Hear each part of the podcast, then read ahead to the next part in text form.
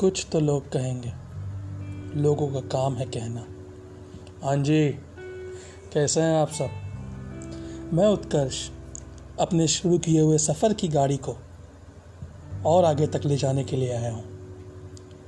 काफ़ी अच्छा लगता है ये देखकर कि आप सब मेरी बातों को सिर्फ़ सुन ही नहीं रहे हैं, बल्कि थोड़ा बहुत अपने आप से जोड़ भी पा रहे हैं। हाँ इस बार मुझे थोड़ा समय लगा। आप सबके पास फिर से यहाँ वापस आने में। क्योंकि आज जिस बारे में मैं बात करने जा रहा हूँ, सबसे ज़्यादा डर मुझे उस बात को करने में लगता है। सबसे ज़्यादा सोचना मुझे उस बात को करने से पहले लगता है। आज मैं बात करने जा रहा हूँ रिजेक्शन के बारे में। मुझे पता है कि रिजेक्शन सुनते ही आप में से कुछ लोगों को लगा होगा कि मैं अपनी पर्सनल लाइफ के रिजेक्शन के बारे में बात करने आया हूँ। लेकिन क्या हम सबने अपनी लाइफ में रिजेक्शन नहीं देखा है। रिजेक्शन हम सबकी लाइफ में अलग अलग समय में अलग अलग रूप में आया है। सिर्फ़ अपने लव्ड वन से नो सुनना ही रिजेक्शन नहीं होता। कोई लड़का जो टेंथ के बाद, या कोई लड़की भी जो टेंथ के बाद साइंस ना लेना चाह रही हो, या चाह रहा हो, उसको किसी ना किसी वजह से साइंस लेनी पड़ जाए, ये भी एक रिजेक्शन ही तो है। कोई इंसान जो अपने लाइफ को किसी अलग या आउट ऑफ़ द बॉक्स तरीके से जीना चाहे बट इस सोसाइटी के तौर तरीकों की वजह से ना जी पाए। ये भी एक रिजेक्शन ही है। किसी अपॉर्चुनिटी का, किसी बड़े मौके का जो आपकी ज़िंदगी को एक काफ़ी अच्छे मुकाम पे लाके खड़ा कर सकता है, एक बायस डिसीज़न की वजह से आपकी लाइफ से निकल जाना।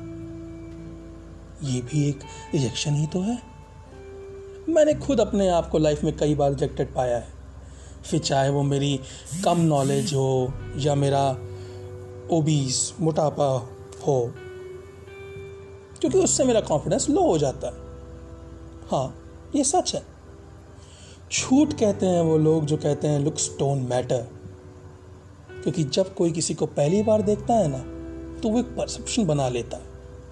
और परसेप्शन बहुत अहम होता है। और इसीलिए लुक्स डू मैटर और हाँ उसी के साथ साथ लोगों की कहीं ना कहीं, किसी ना किसी पॉइंट पर एक मटीरियलिस्टिक सोच भी होती है। ये भी एक सच बात है। हाँ मुझे फ़र्क पड़ता है इस बात से कि लोग क्या कहेंगे। और इसीलिए शायद मैं भी और कुछ लोगों की तरह सोसाइटी के लेट डाउन नॉर्म्स पर चल रहा हूँ। बट सवाल ये है कि सोसाइटी के तौर तरीके बनाता कौन है? कौन? कौन है ये सोसाइटी? हम सभी तो हैं ना, ये सोसाइटी। आप, मैं, तुम, हम सब। तो क्या हमने ही, हम जैसे आगे बढ़ने की और कुछ अलग करने की चाह रखने वाले लोगों को रोक कर उन्हें अपने मन को मारने के लिए मजबूर किया है, जिससे वो भी कुछ अलग ना कर पाए और अपने आप को रिजेक्टेड फील करें? क्यों? क्योंकि सोसाइटी इस हिसाब से नहीं चलती।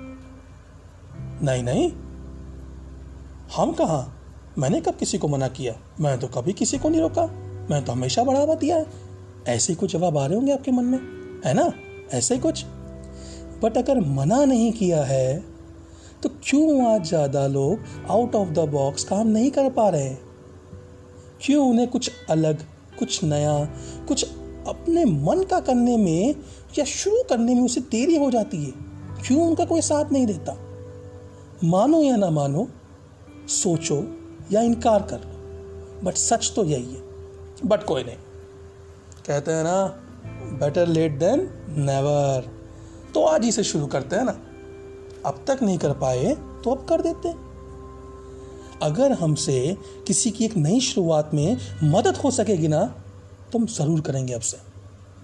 और मुझे यकीन है कि आप में से कोई ना कोई मेरी इस बात बात को समझ कर मदद ज़रूर करेगा। क्योंकि हमें इस बात का अंदाज़ा भी नहीं है कि हमारी छोटी सी प्रेरणा सामने वाले के लिए कितनी बड़ी ताकत बन सकती है। उसके अंदर जलती हुई एक छोटी सी चिंगारी को आग में बदल सकती है। मुझे नहीं पता कि आगे क्या होगा, इसके आगे क्या आएगा या क्या नहीं आएगा। बट एक बात है जो मुझे पता है कि मैं तो मदद करने जा रहा हूँ और अब से करूँगा। उन सब की जो अपनी ज़िंदगी में कुछ नया और कुछ हटके करना चाहते हैं, ताकि कोई फिर मेरी तरह खुद को रिजेक्टेड ना फील करे। और मुझे यकीन है कि अगर मौका पड़ेगा ना तो शायद आप सब भी ज़रूर करेंगे। और अगर अगर इस इन सब के बीच आपके मन में कभी आए या कभी कोई सवाल उठे या असमंजस चले दिमाग में कि क्यों? मतलब मैं तो मैं तो क्यों करूँ या क्या, कैसे?